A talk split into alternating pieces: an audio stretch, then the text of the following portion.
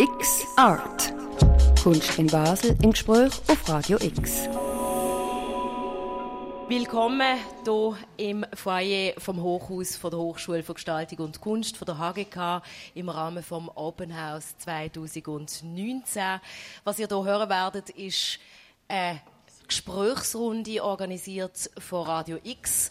Radio X befindet sich gerade dort vis-à-vis, -vis, also wir sind Nachbarn von der HGK und die Sendereihe nennt sich X Art Kunst im Gespräch auf Radio X.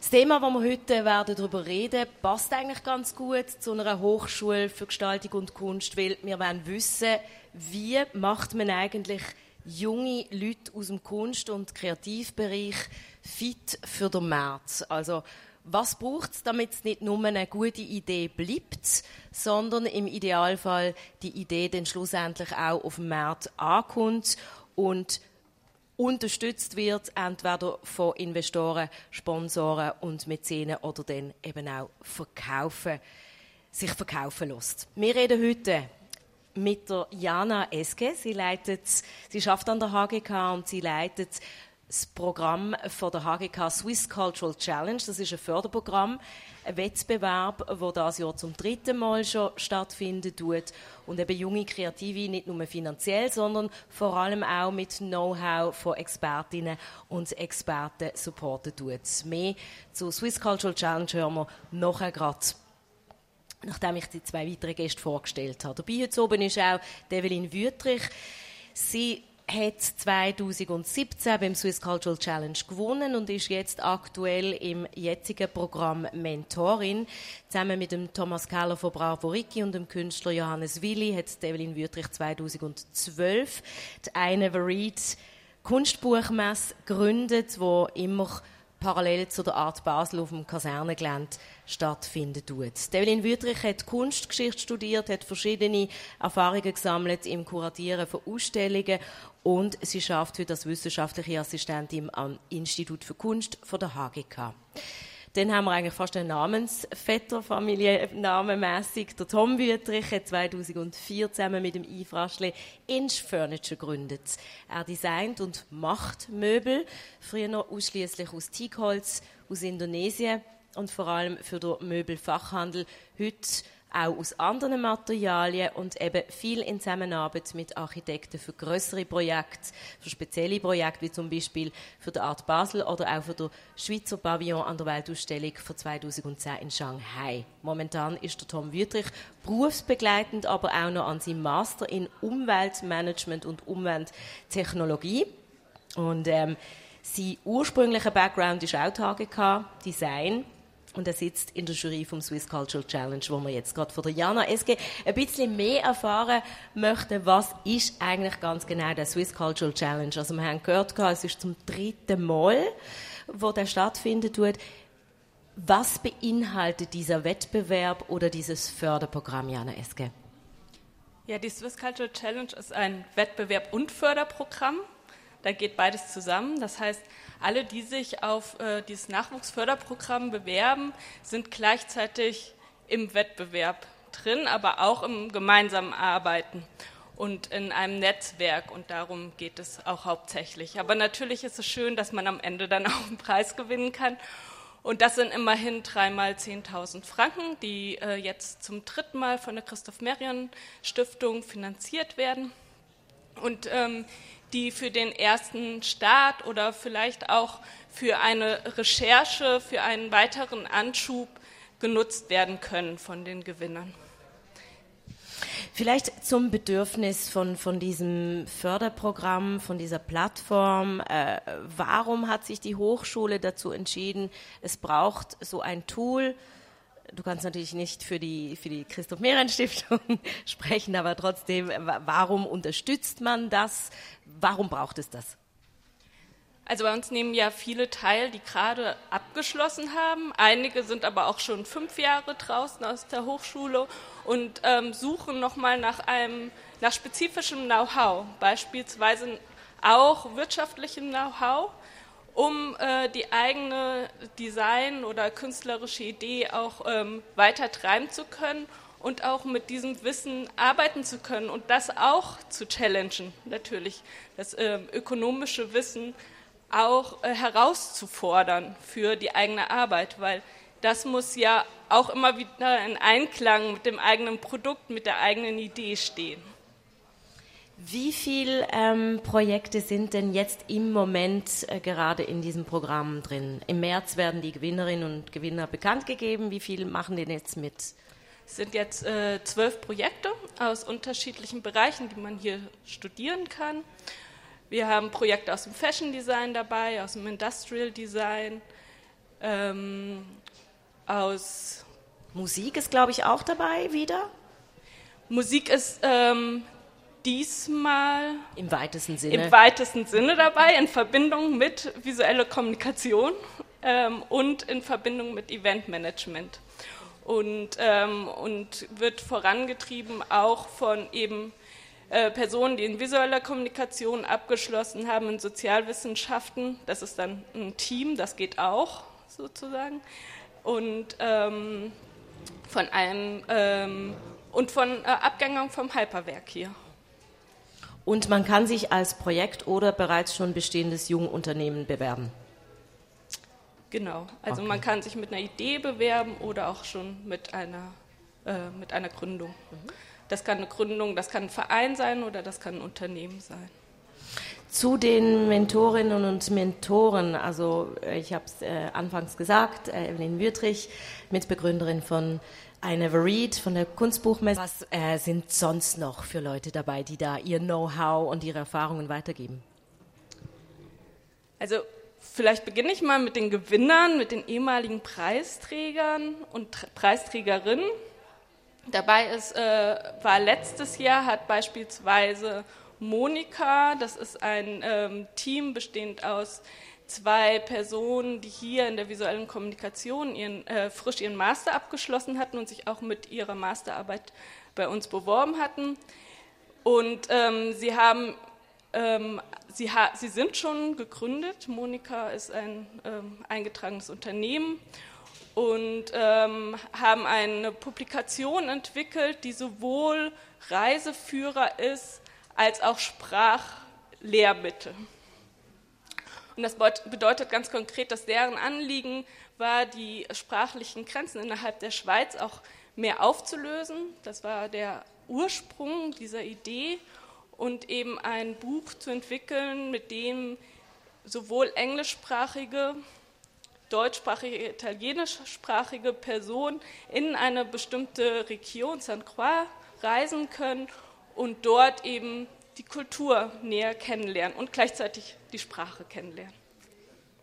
Das ähm, ist beispielsweise ein Projekt, ein anderes Projekt, Tactile Audio, kommt aus, ähm, aus der Musik. Es ist, äh, es ist ein Komponist dabei gewesen, der mit drei anderen Personen zusammenarbeitet und ein Audiotool entworfen hat, mit dem es möglich ist, haptisch verschiedene ähm, Musikgeräte anzusteuern. Das heißt, hier hat er ähm, den Musikern den Druck weggenommen, auch die Interaktion mitgestalten zu müssen. Und ähm, Tactile Audio ist auch bereits ein gegründetes Unternehmen. Dann ähm, eben ein Never Read, da hören wir ja gleich mehr dazu. Ähm, hatte in der ersten Runde ähm, gewonnen und ähm, mitunter auch Sabine Bregger, die ähm, aus dem Materialscout kommt, aus der Materialforschung und sich mit der Bisonwolle speziell beschäftigt hat. Und zwar aus dem Grund, weil sie herausgefunden hat, dass Bisons wieder hier gezüchtet werden und das aber nur wegen des Fleisches. Und ähm, sie hat es sich zum Anliegen gemacht, eben ähm, die ähm, Bisonwolle zu untersuchen. Es ist ein sehr leichtes und warmes Material. Und ähm, mit dem Preisgeld, ich habe eben auf ihre Webseite geschaut, wie, wo steht jetzt eigentlich das Geschäft. Das heißt, sie arbeitet jetzt mit einem Schweizer Unternehmen äh, zusammen, mit äh, Bisonzüchter, hat sich von dem Preisgeld Schermaschinen ähm, besorgt, um eben die Wolle herzustellen. Das sind alles ganz, ganz unterschiedliche Projekte. Was ist denn schlussendlich das Kriterium, warum ihr sagt, okay, dieses Projekt passt in unser Programm, ähm, das möchten wir unterstützen, indem wir eben Workshops, Mentoring oder im besten Falle sogar auch noch ein Preisgeld anbieten? Ja, das Besondere an unserem Programm ist, dass ähm, die ähm, Teilnehmenden wirklich einen, einen sozialen oder einen ökonomischen Aspekt. Es kann auch, natürlich auch ein kultureller Aspekt sein, den verfolgen und, ähm, und auch während dieser Zeit, während des Programms, sich mit der Verbindung von ähm, Ökonomie und ihrem Design, Kunst, Kulturvorhaben ähm, beschäftigen und dort auch ähm, individuelle Lösungen finden. Also das heißt, diese Komplexität von der Verbindung von Ökonomie und Ästhetik ist ja eine große Herausforderung und da aber einen individuellen, ähm, eine individuelle Position auch zu beziehen, das ähm, wird stark gewertet. Das Wort Kunst fiel gerade. Ich glaube, eine klassische bildende Künstlerin, ein klassischer bildender Künstler ist nicht dabei. Ähm, ist das explizit? Passt das nicht? Also wie, wie lernt man denn jetzt an der HGK, wenn man im Institut Kunst studiert, äh, einen Businessplan zu erstellen oder auf dem Markt sich zu behaupten, auf dem doch schwierigen Kunstmarkt? Also es gibt im Institut Kunst ähm, meines Wissens nach auch Programme, in, also innerhalb des Studiums sozusagen Unterstützung, wie man beispielsweise Projektanträge ähm, schreibt, was auch natürlich auch für ähm, die Teilnehmenden hier bei uns auch wichtig ist, weil oft ist, sind es doch auch Kombinationen von ähm, extern, also von geförderten Mitteln und äh, eigen eingeworbenen Mitteln, ähm, um auch eine Unternehmen oder ähm, eine Gründung erstmal antreiben zu können. Ähm, Künstler sind bei uns herzlich willkommen.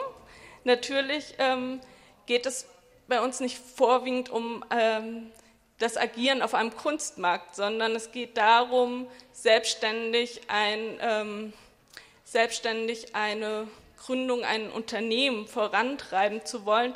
Von daher ist es natürlich abhängig von den Künstlern auch von unserem Wissen mit profitieren zu können. Aber natürlich benötigen Künstler genauso dieses Wissen der, äh, über die Ökonomie, um dann eben auch sehr selbstbehauptend äh, auch sich ähm, mit auf dem Markt bewegen zu können, auf dem Kunstmarkt. Ähm, es geht jetzt also vor allen Dingen um den Kreativ- und den Kulturmarkt, äh, Kreativwirtschaft. Äh, laut aktuellen Zahlen im Moment in der Schweiz etwa eine halbe Million Menschen, die hier beschäftigt sind. Ähm, das ist, äh, ich gelesen, fast so viel wie in der Finanzindustrie und etwa viermal mehr wie in der Landwirtschaft heißt und doch weiß man eigentlich wenig über das Business und vor allem über das Potenzial und das ist auch ein bisschen etwas, wo die verschiedenen Kreativverbände bemängeln. Ähm, Tom Wüttrich, du bist in der Kreativwirtschaft tätig, ganz klassisch als, als Designer. Ja. Ähm, wie siehst du das? Ist, ist das wirklich so, dass in der Schweiz ähm, man eben Kreativwirtschaft noch zu wenig wertschätzen tut, noch zu wenig äh, der eine Bedeutung zumisst? Ich glaube nicht unbedingt, dass man der zu wenig Bedeutung zumisst. Es ist vielleicht eher so, dass ähm, schwer einzuschätzen ist, was da alles dazugehört. Oft hat man so die vordergründigen Vorstellungen von Design, jetzt zum Beispiel in meinem Fall, äh, da macht man da schon die schönen Sachen. Aber eigentlich haben wir mit Design permanent zu tun. Aber, äh, wenn man sich durch den Alltag bewegt und das wird natürlich von äh, Leuten entwickelt, hergestellt, ähm, geprüft, benutzt schlussendlich, wo dann wahrscheinlich so die halbe Million dann noch zusammenkommt. Stell mir vor. Also es, es ist äh, eben, es geht vom Designer bis äh, zu dem, der eine App herstellt. Also es ist sowieso ja. sehr divers, ja. was man unter Kreativwirtschaft tut, ähm, sich vorstellen. Ähm, Evelyn Wüttrich, du betreibst äh, Kunstbuchmesse, I Never Read. Das geht fast mehr in Richtung Kulturwirtschaft. Wie ist es denn dort? Also wie fühlst du dich mit deinem Projekt in der Schweiz aufgehoben, wenn du vergleichst mit anderen Ländern? Ihr habt mit der Never Read auch schon Projekte in anderen Ländern realisiert. Wie ist das in der Schweiz für dich? Ähm, wir haben sehr viele Besucher, das ist schon mal ein gutes Zeichen. Ähm, wir binden uns natürlich auch an die Art Basel an, das muss man sehen, das ist ganz wichtig, das wäre in diesem Ausmaß nicht möglich. Ähm, ja, wir sind da sicher sehr gut aufgehoben, aber ich glaube generell, also in Europa oder auch in an, noch weiteren anderen Ländern, wo wir schon ähm, Ausstellungen gemacht haben, an anderen Kunstbuchmessen teilgenommen haben, also es gibt schon große Resonanz, generell. Es ist natürlich ähm, durchs Buch, durchs Kunstbuch auch ein relativ weiter Begriff. Also ich glaube, mit dem kann man mehr erreichen als mit Kunst, Kunst. Das ist so zugänglich auch. Mittlerweile ist deine Read für, für uns Baslerinnen und Basler ein bekannter Begriff. Man ist ja schon ein paar Mal gesehen. Vielleicht kannst du aber trotzdem schnell nochmal ähm, erklären, was ist genau das Konzept von der I Never Read? 2012 gegründet. Inwiefern hat man vielleicht auch schon Anpassungen vorgenommen? Genau, ähm, es ist ein Kunstbuchmesse. Wir sind, wie gesagt, parallel zu der Art Basel, jeden Juni seit 2012. Unsere Aussteller sind hauptsächlich Verleger, also Verleger von Kunst, Bücher, Publikationen. Dann hat es aber auch äh, Künstler, die selber publizieren, die so das Buch als ihr Medium wählen, um ihre Ideen zu verbreiten. Ähm, es gibt ein großes Begleitprogramm auch, das man anbietet, um gewisse Themen auch nochmal äh, zu vertiefen, zu besprechen. Ähm, was mir sehr wichtig ist bei unserer Veranstaltung ist, dass, dass die Verleger oder Künstler oder Macher eben, also die Leute, die hinter den Büchern stecken, alle persönlich dort sind. Also der persönliche Austausch, der durch das möglich wird, mit Publikum, mit Besuchern, ähm, der steht im Vordergrund. Und es ist auch ein Messe, also es geht auch darum, die Bücher zu verkaufen. Ähm, genau, es kombiniert so verschiedene Aspekte. Was man ja auch wieder immer wieder mal hört im, im Vergleich zu, zu der Art Basel, auch wenn man das vielleicht jetzt nicht direkt kann vergleichen kann, weil das eine ist eine Kunstmesse und das andere ist eine Kunstbuchmesse, aber trotzdem, was man immer wieder hört, ist, dass bei euch kann man sozusagen für ich sage jetzt mal, für 5 Franken ein Sein kaufen oder auch für 200 Franken äh, ein hochwertiges Bildband. Ähm, ist das von Anfang an klar gewesen, wir möchten zugänglich sein für Menschen, die auch nicht so ein großes Budget haben? Genau, und ich, ich glaube, mm, wichtiger noch als Budget ist, dass, dass einfach die Inhalte oder die Ideen oder die Überlegungen, Formen, Materialien, einfach alles, was anwesend ist, zugänglich ist und dass ein möglichst breites Publikum kann erreichen kann. Wenn es im Vorgespräch davon gehabt, Tom Wüttrich, Design wird ja häufig immer auch ein bisschen mit Exklusivität und das kann ich mir doch gar nicht leisten verbunden. Mhm. Ja, also, das, das höre ich tatsächlich auch oft, ja. Das äh, kommt vielleicht dort her, dass äh, Kommunikation von jetzt Design oft auch über ähm, solche Objekte ähm, vermittelt wird und dann das vielleicht den Eindruck auch hinterlässt. Aber mit Design hat man eigentlich immer zu tun. Es ist alles gestaltet. Man kann sich dann ähm, äh, sagen, ob das einem passt oder nicht, ob es äh, sinnvoll ist oder nicht, ob es äh, eine gescheite ähm, Funktion hat oder nicht für einen selber. Aber ähm, es gibt eigentlich nicht Design oder nicht Design. Es ist alles Design. Es ist dann die Frage, äh, was es für eine Qualität mit sich bringt. Ich habe es ganz am Anfang vom Gespräch gesagt. Ähm, du bist Mitbegründer von Inch Furniture. Was ist eigentlich die Geschichte von Inch, respektive was macht euch speziell und, und was ist so eure gute Idee gewesen, die jetzt sich herausgestellt hat, dass es eine gute Geschäftsidee war?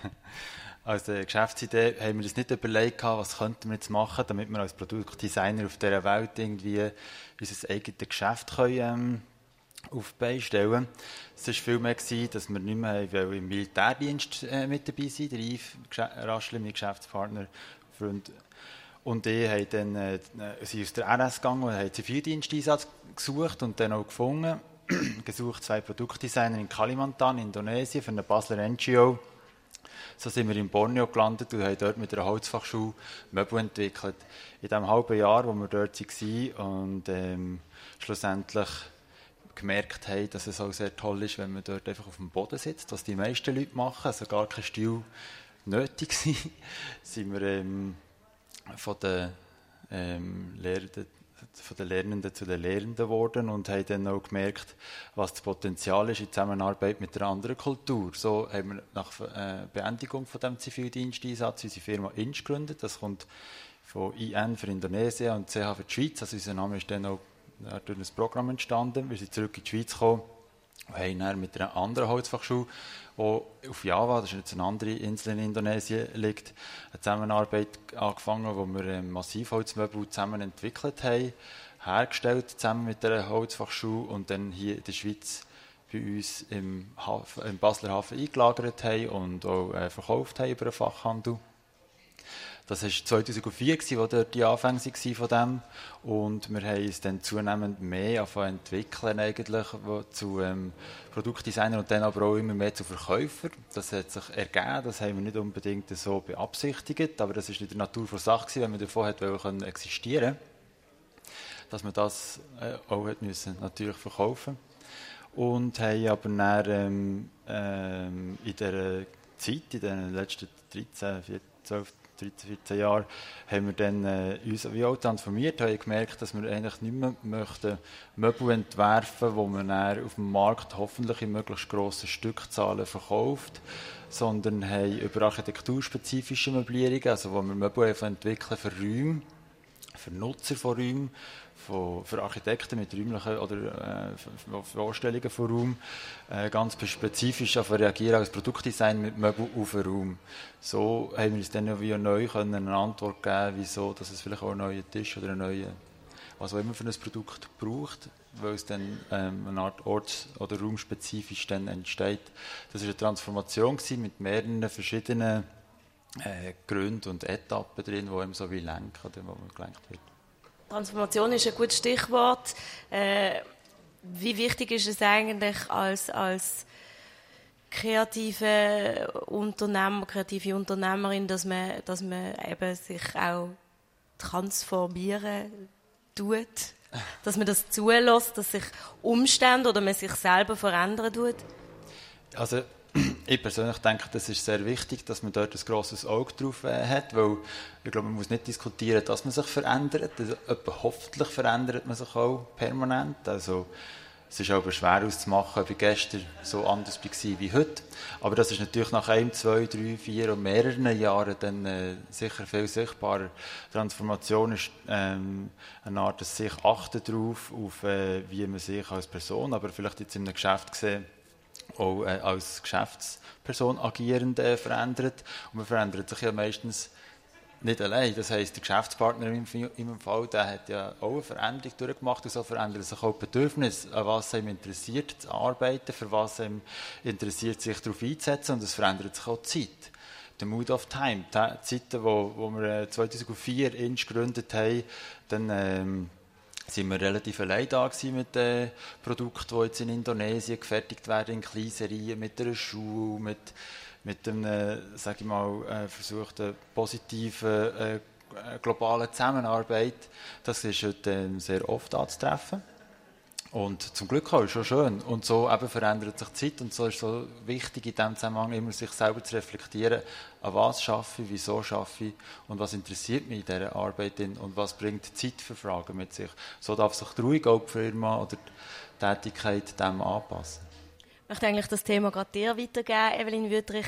Die Verid ist noch nicht ganz so lang äh, besteht die wie Inch Furniture, aber Inwiefern habt ihr schon ähm, Veränderungen vorgenommen oder haben Ideen, die ihr vielleicht in den Anfangsjahren noch gar nicht habt, weil sich die Umstände verändert haben oder ihr euch weiterentwickelt? Mm, also ich glaube, so eine offensichtliche große Veränderung ist, dass es einfach sehr gewachsen ist. Das Baby ist schon auch größer geworden. Ähm, Wie viele Aussteller haben wir momentan? Letzten Juni haben wir 120 gehabt. Genau. Angefangen haben wir mit so 30, 40. Aber das sind ja einfach Zahlen. Aber ähm, ich glaube, mm, mir ist es halt vor allem wichtig, dass es einfach spannend bleibt. Und, und für Spannung braucht es auch Veränderung. Und gleichzeitig ist es ja aber immer das Gleiche. Und also, es gibt so einen Teil, der kommt jedes Jahr wieder, der wiederholt sich, aber innerhalb von dem Rahmen muss es einfach lässig bleiben. Ist es von Anfang an klar gewesen, dass ihr auch im Ausland ähm, werden Gast sein? Also ihr habt, glaube im Moment so ein Projekt ähm, jetzt ist mhm. mir leider gerade ein Blackout. Wir sind ja, an einem, in einem Pop-up-Laden in, genau, in München. München mhm. genau. Mhm. Mhm. Da muss ich allerdings morgen abbauen. Das ist jetzt schon wieder fertig. genau. Ähm, nein, nein, wir haben das überhaupt nicht so geplant. Aber wir haben generell das nicht so als langfristiges, großes Projekt gestartet. Es war so eine Idee. Gewesen. Wir einfach so, ah, komm, wir machen eine Buchmesse. Und dann haben wir eine Buchmesse gemacht. Also, so spontan entstanden. Aber dann ähm, sind wir schnell eingeladen worden, unsere Buchmesse an der New York Art Book Fair zu präsentieren. Kurz später an der LA Art Book Fair. Und dann hat es das eine zum nächsten geführt. Und haben, also es ist immer weitergegangen. Also ein bisschen natürlich und automatisch. Und darum glaube ich, ist es auch gut gewachsen. Also es ist nicht äh, vom einen Tag auf den nächsten explodiert, sondern halt einfach so ähm, Schritt für Schritt. Genau, und München war so das Letzte, was wir gerade gemacht haben. Das ist auch sehr wichtig, weil die Messe in Basel die dauert vier Tage und dann ist sie wieder vorbei und dann muss man ein Jahr warten und dann kommt sie wieder. Und dass man trotzdem halt ähm, aktiv ist, auch Teil von dieser Szene ist, ähm, das ist so die Motivation oder der Grund, äh, auch während dem Jahr eben Sachen zu unternehmen. Ähm, was mir vorher durch den Kopf gegangen ist, bei einer, bei einer Buchmesse, wo eben auch Magazin verkauft und so weiter, von wegen der Umstände und der Markt verändert sich. Viele Magazine existieren schon gar nicht mehr, weil einfach das Geld nicht da ist. Äh, ganz böse Leute behaupten, ja, wer liest schon ein Buch? ist, ist das etwas, wo ihr spürt und ist das etwas, wo worauf ihr in irgendeiner Art und Weise müsst reagieren ähm, also ich glaube, das Kunstbuch hat so ein bisschen einen Sonderstatus. Das kann man nicht einfach vergleichen mit einem anderen Buch und kann das darum auch nicht so einfach übersetzen, zum Beispiel in eine digitale Form. Und was ich so beobachte, ist, dass es schon tatsächlich solche gibt, wo, wo, wo Aussteller, die bei uns sind und die gibt es dann vielleicht im nächsten Jahr nicht mehr, aber dafür gibt es dann schon wieder neue oder andere. Also es ist wirklich sehr lebhaft und sehr aktiv und es passiert viel und ähm, die ganze digitale Sache ist wie ein anderes Thema, aber das funktioniert ganz gut auch nebeneinander. Ähm, ich würde gerne von euch wissen, Evelyn und Tom, ihr seid ja hier auch zum eben Junge, zum den Nachwuchs äh, zu coachen, zu beraten. Man macht ja auch am Anfang von, von einem Projekt macht man auch Fehler. Und die sollen ja jetzt die nächsten nicht unbedingt auch noch machen. Was sind so die bösen Überraschungen gewesen, die gekommen sind, jetzt gerade in deinem Fall oder in eurem Fall von dir und dem Yves bei Inch Furniture? Was ist so das, das darf man auf keinen Fall machen. Macht man aber, wenn man es nicht besser gelernt bekommt. oh, das darf man auf keinen Fall machen. Also auf jeden Fall darf man Fehler machen. Und das gehört einfach dazu. Also das Scheitern ist Teil des Prozesses. Und äh, auf keinen Fall sollte man sich dem widerstreben. Und auf jeden Fall sollte man dann aber auch daher schauen, was dann genau äh, passiert, wenn man zum Beispiel, wenn etwas wirklich schief läuft. Ähm, ich würde mal sagen, ein grosses Hindernis am Anfang war, sind fixe und ganz konkrete Vorstellungen, wie es muss sein Und das führt dann oft zu Enttäuschungen, weil das dann eigentlich äh, mit höchster Wahrscheinlichkeit meistens anders kommt, als man sich das vorstellt. Ähm, und das braucht, das, das sind wir wieder bei den Veränderungen, das braucht einfach Offenheit, dass man dort äh, durch, manchmal auch durch Missgeschick oder durch Sachen, die schief laufen, sieht, was das Potenzial ist, was dann dabei rauskommt. Ähm, da haben wir uns am Anfang zum Beispiel vorgestellt, wir wollen natürlich unsere Möbel nur in den grössten und besten Läden verkaufen. Da haben wir gesagt, wir natürlich wollen so zum Wohnbedarf in der Schweiz zu sehen und zu Theo Jakob. Und dann haben wir auch kleine Läden gehabt, das ist natürlich auch gut und wichtig. Und irgendwann haben wir gemerkt, hey, das sind die wichtigsten. Wir, haben, ähm, die, wir sind auch bei Theo Jakob reingekommen, die haben einfach nichts verkauft für uns. Also es hat uns eigentlich nicht viel gebracht, dass der Wunsch dann nach langem, äh, äh, aufreibenden Versuch dann äh, geklappt hat, weil... Ähm, weil das für uns nicht unbedingt der richtige Händler war, sondern wir haben irgendwann schon realisiert, ah, wir sind eine Nische mit dem, was wir machen. Aber Nische ist etwas, das haben wir als etwas Negatives angeschaut. Wir denken, wir sind auf keinen Fall eine Nische, wir sind Player oder so. Und das ist vielleicht eines der grössten Hindernisse am Anfang, ist vielleicht eine falsche, eine falsche äh, Vorstellung von sich, wo man hergehört und wo, wo, oder die eigene Tätigkeit vielleicht hergehört. Also heute sind wir sehr froh, sind wir eine Nische und wir äh, äh, freuen uns drin und haben auch natürlich von allen Zusammenarbeiten mit allen Fachhändlern haben wir, äh, haben wir äh, viel gelernt und es war positiv gewesen, aber es war nicht unbedingt die erste Vorstellung die äh, wo, wo sich dann ergeben hat als eigentlich unser richtiges Modell. Also, Offenheit. Ich wollte gerade sagen, die nächste Frage ist eigentlich schon beantwortet. Was ist so ein genereller Rotschlag? Ist sicher offen bleiben, beweglich bleiben, mhm. sich auch mal getrauen, etwas zu verändern? Und äh, einfach auch der, äh, der Scheitern, das, das wird oft in Schulen auch immer äh, gesagt, ja, das Scheitern gehört zum Prozess, ist Teil des Prozesses. Das stimmt so sehr und trotzdem haben wir extrem Mühe damit umzugehen, weil es, äh, es kratzt natürlich immer stark an unserem Ego, wenn man scheitert und ähm, äh, das schadet dem Ruf, hat man das Gefühl, es schadet vielleicht der Reputation und ähm, äh, ich denke, es ist eher die Auseinandersetzung, wie man mit dem umgeht, weil wenn etwas klappt, finde ich, wenn wirklich etwas der präzisen Vorstellung entsprechend klappt, das ist die Ausnahme. Also, das ist dann der schöne Moment, den muss man genießen. Und dann etwas anderes, was ich äh, in diesem Zusammenhang vom ähm, auf was man muss schauen äh, immer wieder gemerkt habe, ist, ähm, wenn man lange etwas schafft, diese Projekte dauern manchmal mehrere Jahre, dann ist, äh, ist plötzlich etwas fertig, man hat gelitten und man hat äh, strenge Zeiten gehabt, er ist eben auch gescheitert. Und dann kommt der ganz kurze Moment, wenn es fertig ist und dann hat man es nicht mal mehr in der Hand, man stößt noch an drauf und dann ist es weg und kann zum Teil nicht mal mehr in die Gebäude rein. Und ähm, am Anfang haben wir uns die gefragt, hey, wieso haben wir jetzt so lange geschafft? Haben wir, den, haben wir den Prozess genug genossen? Weil nichts anderes als der Prozess war unsere Arbeit. Gewesen. Das finale Resultat schlussendlich ist... Äh, ist denn das, was das Gegenüber bekommt, oder der Auftraggeber oder der Besteller. Hoffentlich zu seiner vollen Zufriedenheit. Aber das hat mit unserer Arbeit dann nicht mehr viel zu tun. Also, ähm, das, was man macht, ist äh, in höchstem Maß zu genießen, immer in dem Moment, wo man es gerade macht und nicht mit dem Hoffen auf das Ziel, wenn es dann fertig ist. Äh, das sage ich, das sind ein schöne Worte und es klingt mir oft immer noch nicht. Ja.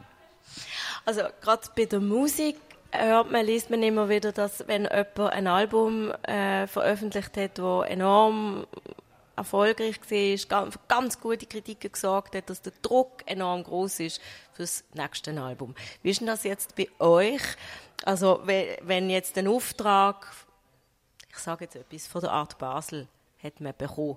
Dann kann man ja davon ausgehen, dass das gut ist fürs Portfolio und dann kommt sicher nochmal etwas Grosses bei euch auch. Ihr habt gute Qualität, äh, bringt man dann nächstes Jahr wieder einen guten Jahrgang an. Wie, wie geht ihr mit dem Druck um oder habt ihr den überhaupt? Mm, nein, also ich empfinde das nicht so. Das ist ja der Idealfall. Wenn einfach nur angespannt ist und so selbstbewusst. Ja, pff. also natürlich muss man sehr kritisch sein und sehr genau wissen, was man macht oder überlegen, schauen auch, ähm, was man kann. Ich finde das sehr spannend, was du gerade gesagt hast und sehr wichtig, ähm, dass man kann Fehler machen und darf Fehler machen, aber ich würde es mir dann doch nicht anmerken halt. so als Trick.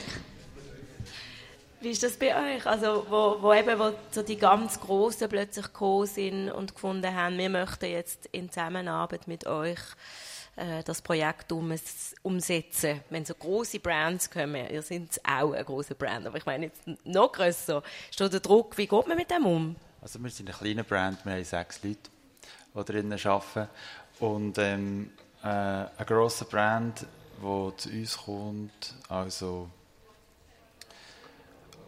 ähm,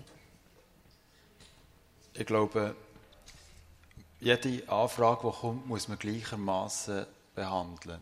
Auch das ist wieder äh, schwierig zu üben. Aber äh, jemand, der zu uns kommt und sagt, hey, was ist das richtige Sofa in meinem Wohnzimmer?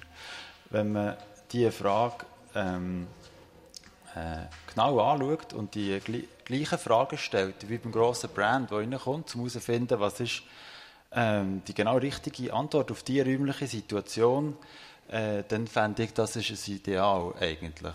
Aber das ist am Anfang auch nicht. Es hat vielleicht, aber gehört vielleicht auch zu unseren Fehlern, die wir gemacht haben, dass wir uns haben, ähm, äh, dass wir gedacht haben, das machen wir jetzt, weil es äh, vielleicht gut ist für die Reputation oder für das Portfolio.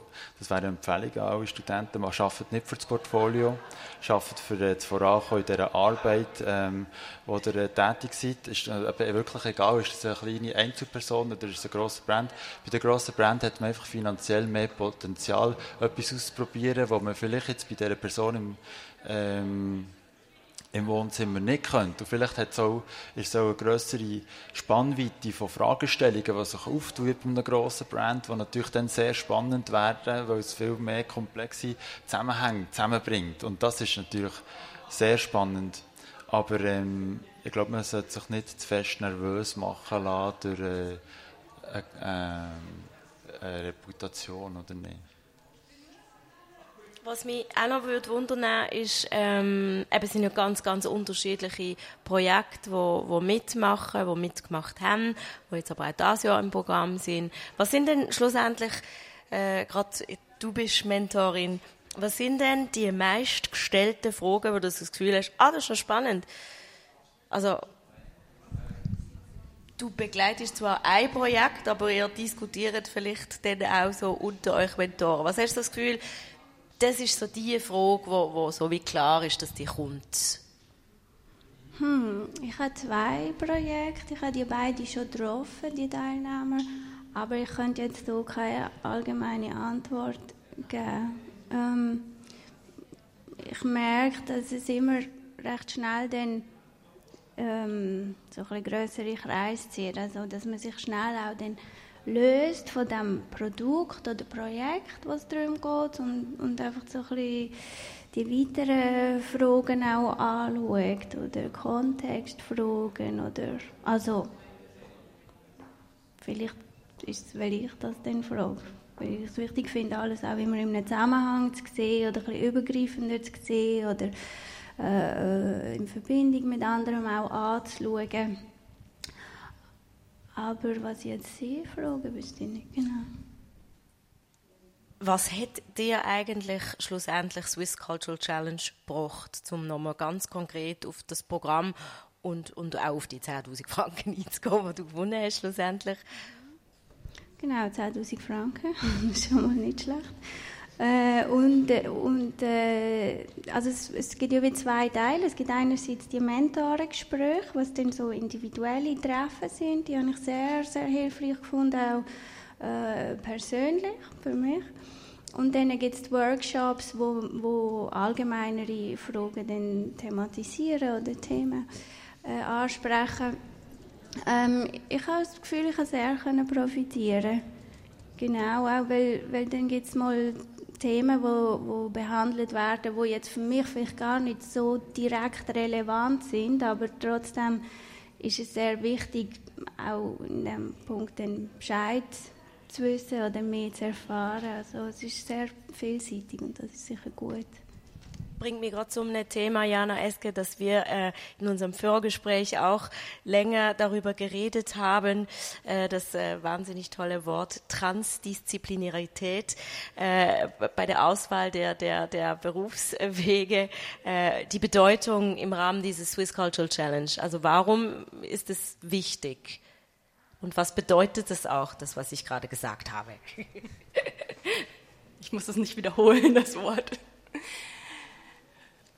Ähm, also jetzt in Bezug auf die Swiss Cultural Challenge bedeutet es natürlich eine ähm, Auseinandersetzung sowohl mit, der eigenen, mit dem eigenen künstlerischen äh, Schaffen als auch mit, ähm, mit einem ökonomischen Wissen umzugehen und diese zwei Bereiche auch miteinander zu verbinden. Und das ist eine große Herausforderung, weil die Form, also weil sowohl auch eine ökonomische Form, die ich, die ich wähle, auch wieder, ähm, auch wieder ein, ähm, ein Teil ähm, des Produkts oder meines Schaffens ist.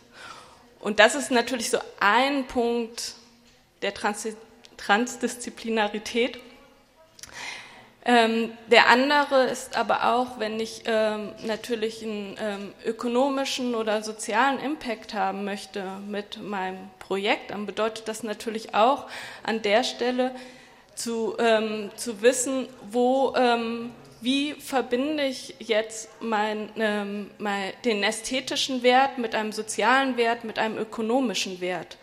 Und das sind natürlich Herausforderungen, mit dem jeder, an dem jeder Teilnehmende, jede Teilnehmende persönlich arbeitet, ähm, aber wo wir natürlich auch ähm, erstmal das äh, Wissen aufbauen, um dann auch in den Workshops auch den Austausch darüber haben zu können.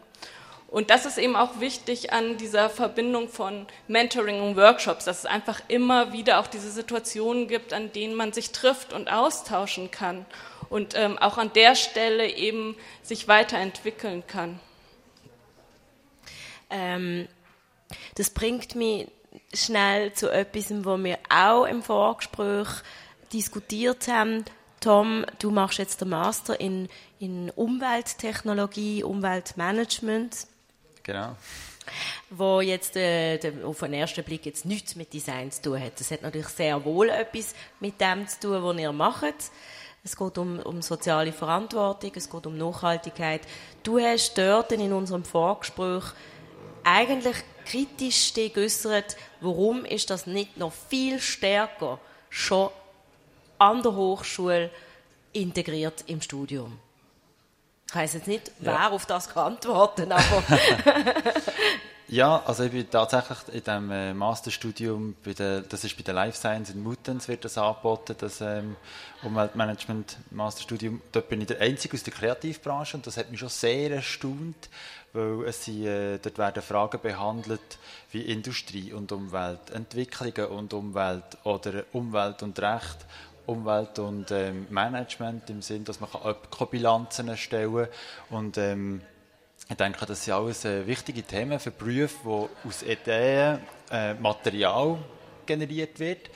Egal, ob das ein Kleidungsstück oder eben ein Möbelstück oder, äh, oder eine App. Es ist jedes Mal ähnlich bei diesen kreativen Prozessen, ist es ähnlich, äh, aus einer Idee entsteht das äh, Material. Je grösser das die Serie ist, zum Beispiel bei einem Produkt, je grösser ist natürlich dann auch der materielle Impact, den das zur Folge hat. Und dadurch finde ich schon, dass das enorm wichtige ähm, äh, Themen, wo jeder, der eine Art eben in, der, in diesem Material umwandelnden Prozess tätig ist, müsste äh, sich ähm, auch überlegen, was man dann genau so anrichtet mit dem, was man tut. Es ist nicht so, dass äh, die Hochschulen nicht ähm, äh, das äh, zum Thema würden machen. Also das Thema Nachhaltigkeit ist na natürlich in aller Munde und ähm, aber äh, ich bin selber zum Teil auch als Dozent tätig und habe einfach gemerkt, dass mein Laienwissen dann aber nicht mehr lenkt. Wenn ich äh, mit, mit ähm, Studenten im Zusammenhang müsste die Nachhaltigkeit einbringen, dann kann ich schon sagen, es ist, äh, mit dem Zug ist ein bisschen besser als mit dem Auto. Ich kann schon noch ein bisschen mehr sagen als das. Aber, ähm, aber trotzdem ist es sehr schnell äh, auf dem Niveau von Laienwissen und äh, das hat mich persönlich eine Art äh, wie ein bisschen, äh, geärgert, dass das jetzt bei mir so der Fall ist und ich beobachte es manchmal zum Teil auch, wenn ich aus in die Landschaft schaue und ähm, dass das nicht nur bei mir der Fall ist und darum denke ich, wäre es sicher gut, man würde auch der eine oder andere mehr treffen, so einem, also aus der Kreativbranche in so einem Studium. Kann ich kurz darauf antworten? Ja.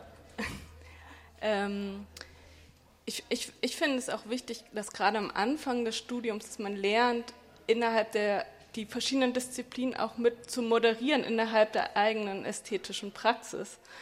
Und ähm, dann, wenn man natürlich stark geworden ist in seinem ästhetischen Ausdruck, dass man dann auch tiefer in eine Materie gehen kann, so wie du das jetzt irgendwie auch nach Jahren nochmal gemacht hast, für mich stellt sich einfach so die Frage, wann, ähm, wann muss ich tiefer in die Materie gehen? Wann erkenne ich sozusagen erst diesen, ähm, auch ähm, diesen, äh, dieses Bedürfnis oder äh, diesen Need, ähm, noch weiter zu gehen. Du meinst weiter jetzt äh, das Thema der Nachhaltigkeit? Ja.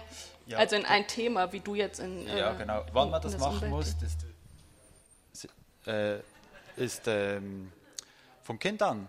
Also eigentlich immer, weil das Schwierigste ist ja, also in der Kreativbranche, egal in welcher Sparte oder in welchem Institut man gerade seine Ausbildung macht, ist natürlich das Erlernen von Kreativprozessen ist extrem wichtig, auch dabei herauszufinden und zu sehen, welches ist der ideale Prozess, damit ich persönlich äh, äh, tätig sein kann. Und das ist bei jedem vielleicht ein bisschen anders.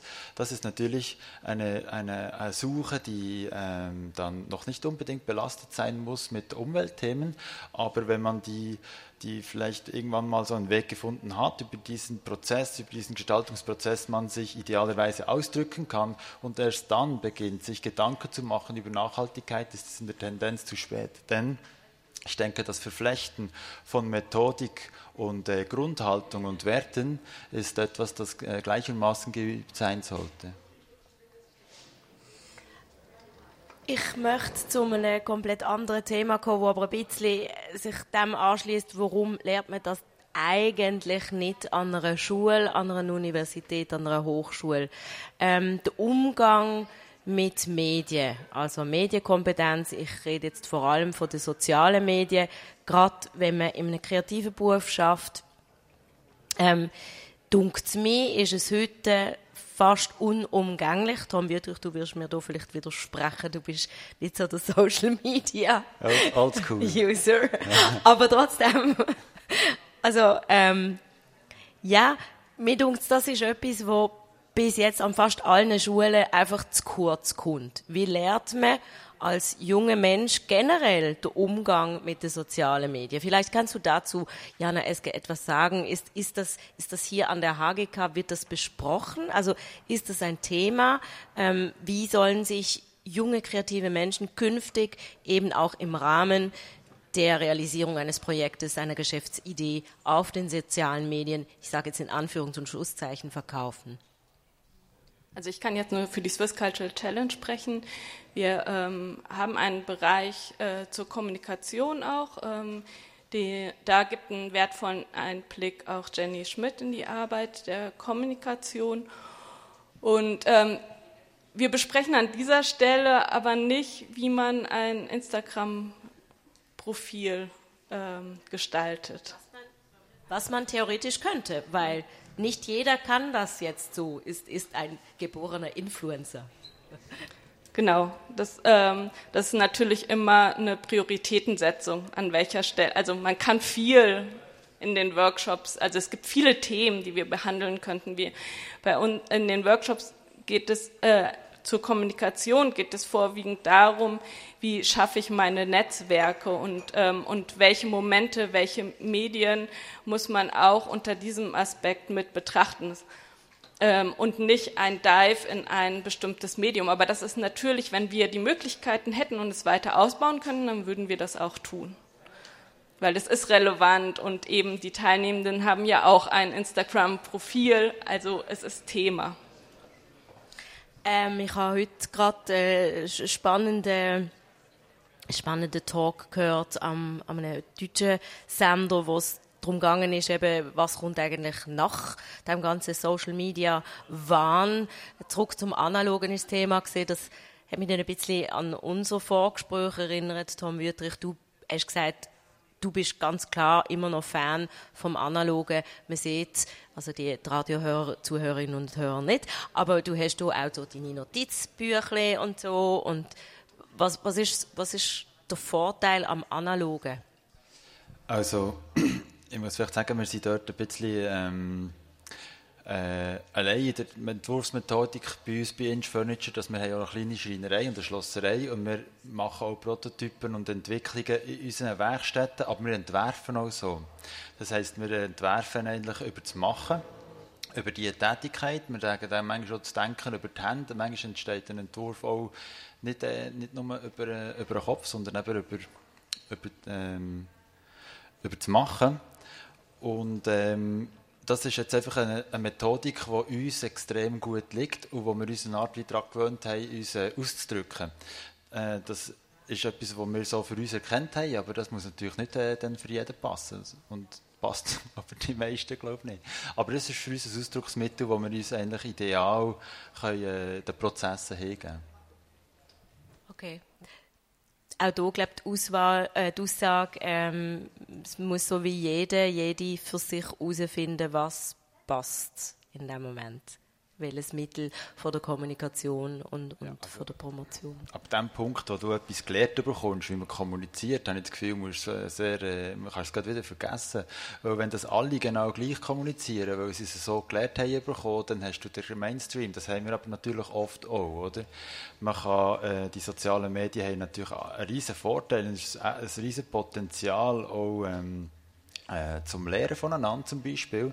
Aber wenn, wenn ich in die Mailänder Möbelmesse gehe und dann schaue, was machen so die Schulen zum Beispiel, erstaunt es mich dann schon plötzlich, wenn die mexikanischen Schulen das Gleiche machen wie irgendeine holländische Schule, dann denke ich so, hey, was geht da ab? Und das sind natürlich Angleichungen, die sicher auch äh, mitunter äh, gelenkt werden über soziale Medien, behaupte ich mal. Jana, möchtest du dazu noch was sagen? Ja, ganz kurz. Ja, gerne. Ich ich finde auch, dass wir jetzt an der Herausforderung stehen, mit den digitalen Medien und analogen Medien zusammenzuarbeiten und eben die zusammenzuführen. Und ähm, das ist ein Weg auch, das ist auch wieder ein, ähm, auch ein Handlungsspielraum, den, ähm, den wir alle einnehmen müssen, sowohl in der Vermittlung als auch im praktischen Tun, im kulturellen Wirken äh, Feld, wo, wenn wir das jetzt noch lange aufrollen, dann können wir gerade noch eine zweite Stunde dranhängen, das lenkt nicht, das würde das Format sprengen. Ich würde aber eigentlich ganz gern, äh, vielleicht steht, sitzt da jemand da in, in dem Raum, wo noch etwas zum Thema möchte sagen, wo seine Erfahrungen mit uns möchte teilen oder aber eine Frage hat zu unseren Gästen. Dann würde man das Mikrofon weitergeben. Und wenn das nicht der Fall ist, dann würde ich eigentlich so wie eine Abschlussrunde nochmal schnell machen, weil das Thema ist wirklich gesehen, wie macht man eigentlich junge, kreative äh, oder kreative Jungunternehmerinnen und Unternehmer fit für den Markt. Ein wichtiger Tipp von dir, also von jedem hätte ich gerne einen wichtigen Tipp noch für zum Abschließen. Mm, ich glaube, wichtig ist, dass man am Anfang anfängt. Dass man sich sehr genau überlegt, was man will, was man kann, was man hat. Ähm, immer auch gut ist, ähm, sich Partner zu suchen, mit anderen zusammenzuarbeiten, sich auszutauschen, offen zu sein, äh, Empfehlungen, Hinweise, Tipps aufzunehmen, aber dann doch vor allem einfach auf sich selber zu hören. Jana Eske, ähm, du bist, du leitest Swiss Cultural Challenge. Wahrscheinlich wurdest du auch schon gefragt irgendwas und was, was würdest du so als ganz allgemein einen Ratschlag mit auf den Weg geben? Ich würde sagen, an das, was man bewirken möchte, zu glauben, aber auch die Schulaufgaben zu machen. Also das heißt, ähm, auch gründlich daran zu arbeiten, das, das, Wissen sich anzueignen und immer wieder Raum zu schaffen, zu, auch zu untersuchen, zu forschen und gleichzeitig auch die Dinge umzusetzen und zu praktizieren. Einfach Räume zu schaffen, in denen beides möglich ist. Tom Wüttrich?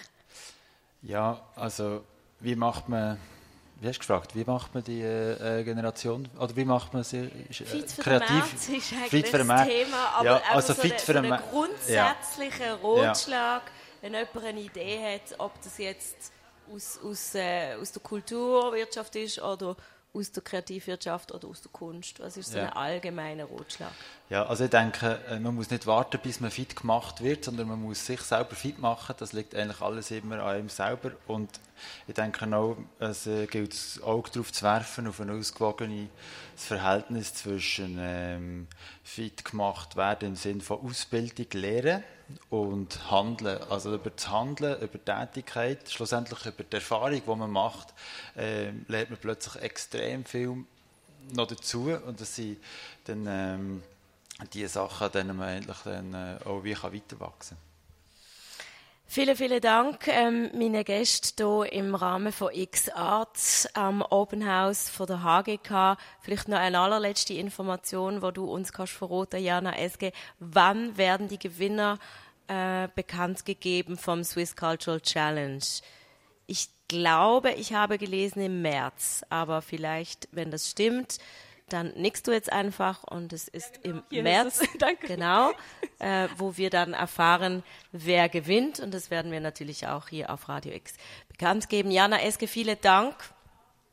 Tom Wüttrich, besten Dank auch für deine Inputs und Erfahrungen, die du hier mit uns teilt hast. Und selbstverständlich auch dir ein Dank, Evelyn Wüttrich von Eineverit. X Art eine Gesprächsrunde zum Thema Kunst auf Radio X. Jeden ersten Samstag im Monat am 4 und in Wiederholung am Sonntag am 10 Uhr.